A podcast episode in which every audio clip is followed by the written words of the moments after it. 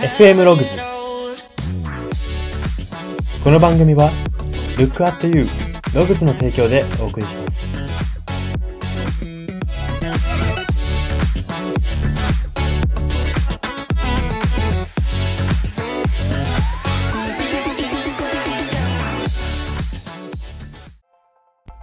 どうも。このラジオの原稿をたくさん書いてたらペンのインクが切れてきて Amazon でまとめ買いをしようと思ったらセットでしか購入できませんとなって困惑してしまった人材エージェント Y です。この番組は生きる自己啓発書と呼ばれる Y があなたの人生観、キャリア観にささやかな変化を日々与えていこうという番組です。これは取り入れたいと思うものがあったら取り入れる。そんな感覚で聞いていただければと思います。はい。では今回は相談の乗り方のコーナーです。今回のテーマはですね、他の近しい人にには、他、すみません。他の近しい人は何と言っているのかを聞き出すというテーマでやっていきます。ここで言う他の近しい人。今回はですね、この相談を持ってきた人、相談者が複数人に相談した後、自分の元に来ているという前提でお話ししますので、そこは、あの、ご了承くださいというか、押さえておいてください。複数人に相談した上で自分のところにたどり着いた、その人に対して、他の人、他の近しい人は何と言っているのかを聞き出す。何と言われたのか、他の近しい人には何と相談に対して言われたのかを聞き出すということです。はい。ではそのコツポイントを3つお届けします。1つ目です。相談の順序や他の近しい人に言われたこと、またそれに相談者が感じたことにヒントがあると意識することです。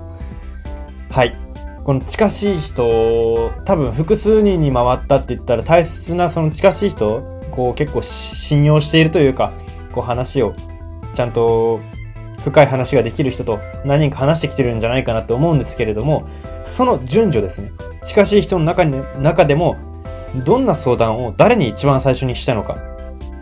で、なんで次に回る羽目になったのか。羽目って言ったら言い方が良くないですけれども、あの、一発でこう、ズバッとスッキリしなかったわけじゃないですか。そこにもちゃんと理由があるんですね。ですし、その人に言われたこと、それに相談者が感じたことっていうところによりヒントがあります。その、何人も回ろうとなっている。何人回っても解決しきらないってなってるのは、その近しい人に言われたことを相談者が、こう、よく思わなかったとか、なんか受け入れたくなかったとか、まあなんかいろいろあると思うので、そういうところにヒントがあるっていう前提でこう、相手に意識を向ける。そういうところを意識しながら、質問を投げかけていく。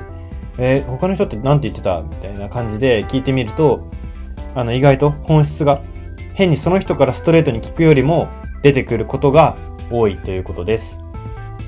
では、ポイント二つ目です。相談者が、その複数人に今回は相談していると言いましたが、複数人に相談しているなら、その中で折り合いを妨げている感情を掴んであげるということです。何件も、この、近しい人やら近しくない人やらかもしれないですけれども、何件も相談を回っていれば回っているほどスッキリしていない、何回もスッキリしてない、何回もモヤモヤし直しているってことになるんですね。つまりこれは相談者か乗っている人かどちらかの感情の部分がその相談のとこに入り込んでそうさせていると思うんですね。感情をあくまで正論として、正論という、なんていうんですか、鎧をまとって相手に伝えてますけれども、実際それはただの感情。自分が例えばあの人と仲良くしてほしくないとか、自分がこの問題解決してほしくないとか、あのーこの人のはこういう意見しか聞かないって決めてるとか、なんかどちらかの感情が引っかかることでスッキリしないので、なここは感情を整理してあげるような意識でやることが大事かなというか、何の感情が？例えば、じゃあ、誰かと、じゃ相談者が A さんだとして A さんが B さんと喧嘩しましたと。で、A さんが相談に行って、じゃあ5人聞いたけどみんな、それは A さん、あなたが悪いよって言われたとして、そうすると、これは、そこで回っ、その A さんが自分元に回ってきたんだとしたら、これは A さんが自分の非を認めたくないっていう感情、あの、絶対肯定されないともう嫌だっていう感情がそうさせている。つまり、これは何件、あの、なんて言うんですか。これに対して悪くないって言いたいところですけれども、結局そういうやり方でやっていると、最後は嘘で悪くないって言われて終わるよっていうことを、こう相手に理解させないといけないんですね。自分の感情でこう耳がデザインされてるから全部ブロックしてここまでたどり着いてるってこと。どこかで食い止めてあげないといけないわけで、食い止めた人がやっぱこの相談、解決、問題が解決した時に一番相談者が印象に残ってる人になるので、まあ、あくまでこのコーナーって何度も、あのー、このコーナーの中で言ってますけれども、あくまで本気で解決したい相談の話なので、あの、の、なんかちょっとした悩みとか、なんか別に解決してもしなくてもいいんだけどさっていうところには当てはまらないんですけれども、でも、本気で悩んでって、で、こう何件も回ってるけど、スッキリしなくて、何人聞いてもスッキリしなくてっていうのは、それは自分か、乗って、乗っている人のチョイスがあまり良くないというか、乗っている人がすごい感情を投げてくる人なのか、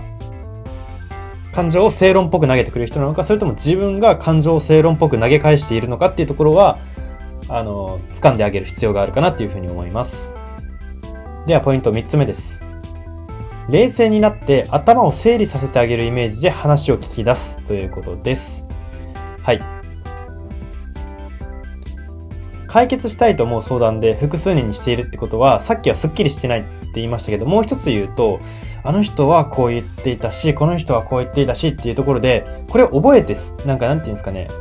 覚えて、それぞれの主張とかを覚えていること、覚えて気を使うことに精一杯で、肝心の自分はそれにどう思うのか、またそれはなぜかっていうところにたどり着けていないんですよ。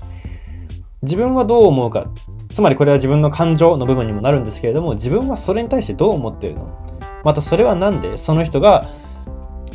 例えばじゃあ恋愛経験のない友達に言われたから気に入らないなのか、恋愛経験のない友達に恋愛の指導されたのが気に入らないなのか、それともあの子は否定、よく私のことを否定してくるから嫌だとか、何かこう自分の中で、こう、その人の意見に対してどう思うかとか、一発でズバッと飲みきれない理由とか、それ、飲み込みきれない、その意見というか、判断を飲めない理由は何なのかっていうところを、問わないと結局自分の解決じゃなくて、なんか解決した風味になってしまうので、自分、自分はどう思うのそれはなぜっていうところにたどり着かせるためにも、やっぱ整理させてあげるイメージ。で、例えばじゃあ複数に、今まで言ってきた A ちゃん、B ちゃん、C ちゃんに何て言われてきたの ?A ちゃんはこうで、B ちゃんはこうで、C ちゃんはこうでってきたら、じゃあ A ちゃんのこれはどう思った ?B ちゃんのこれはどう思った ?C ちゃんのこれはどう思った？どれが一番近いとかっていうところを整理してあげる。整理して一つ一つと向き合わせてあげる。一人で向き合うのではちょっと焦って向き合いきれないところとかがあるので、まず冷静になって、ゆっくり聞くからさ、全部整理してみようっていうところを意識するといいと思います。まあ、相談は本当に急ぎすぎずっていうか、あれですね、本当にいかに冷静にさせるかだなっていうふうにトータルで見ても感じます。はい。ではそんな感じで、ここからは人生観、キャリア観に転用するとどういうことが言えるのか、その考え方のポイントを3つお届けします。1つ目です。本気で相談しようと思う時に浮かぶ顔は偶然ではないということです。人間の脳にこう、何か悩んだ時とか、相談したいなとかって思う時に、こう、浮かぶ顔ってあるわけじゃないですか。その近い友達とか、恋人とか家族とか。で、その人の、その人の顔が浮かぶ理由って結構あるんですよ。結構あるっていうか、その、なんていうんですか。あ、たまたま今浮かんだとかじゃなくて、ちゃんと脳は直感で浮かばせてくれてるので、偶然ではなく必然なんですね、これは。だから、ここからどういうことが言えるのかっていうと、何かしらその人に聞いてもらう意味を脳が理解してるんですね。なので、あの、自分の、あの、相談相手とかを選ぶときに大事なのは、あの自分の心が言ってることよりも脳が言ってることを信じた方がいいってことですね。まあ、心っていうと感情に近い部分ですね。例えば、A ちゃんに言ったら絶対解決できるけど、あの、B ちゃんの方が耳障りいいこと言ってくれるからなってなった時に、心の声っていうのは多分 B ちゃんに向くんですよ。でも脳の声は A に向く、A ちゃんに向くんですよ。ここで A ちゃんに行くっていうことが大切で、だから浮かんだ顔を無視してはいけないっていうのはそういうことなんですね。無視してはいけないというか、まあ、偶然ではないってことを理解しておくことは大事だっていうふうに言えます。はい。ではポイント二つ目です。決断が得意でない人は話を聞く相手の人数が増えれば増えるほど動けなくなるということです。はい。決断が得意ではない人にとって一番こう決断をさらに収めてしまうのは選択肢を増やすことなんですね。いっぱいの人に聞いてみた方がより正解に近づくってこう思っていると、結局決断が遅れるので、だから今のをもっとまとめると、正解は何かっていうことを考えすぎてる人は決断ができないってことなんですね。なので、ここから言えることは、こう、決断をズバズバ、あの、人生でやっていきたいのであれば、あの、自分の中で正解を決めることですね。他人の中に、外界の中に正解があるって思うと、それはもう探求し尽くせないですね。もうそんな80年、90年の人生では探求し尽くせないぐらいたくさんあるので、成功の要因とか、その科学的に証明みたいなところっていうのは、もう端から端まで調べたらもう全然人生足りないので、自分で割り切ってもう正解を決めて、こういうのは流す、こういうのは気にしないっていうものを決めることが決断をこう、早めたい人にとっては大切なポイントだと思いますし、そういう意味では相談とかも結局相談はどう、どこまで行ったらゴールなのか、どこまで行ったらこの相談は解決となるのかっていうのは自分がある程度決めた方が決断は早まるなっていうふうに思います。はい。では最後、3点目です。真剣な質問は3つ流したらもう真剣に解決しようとしてないと思われるということです。これは質問者側の注意点というか意識すべきことかなって思うんですけれども、まあ別に真剣な質問をあなたにするつもりないよっていう人とかもいるじゃないですか。あんまり、その、効果的な、えー、いい答えが来ないなって思ったら、そんななんか真剣な質問とかされてもあんま興味ないでしょって思うこともあると思いますし、そういう場合は別にいいと思うんですね。私は取捨選択も大事だと思っているので。なんですけれども、あのー、この真剣な質問を3つ流すっていうのは、大切な人とかの質問ですね。大切な人、近しい人、自分が大切と思う人が、こう、真剣に聞きたがってる時に、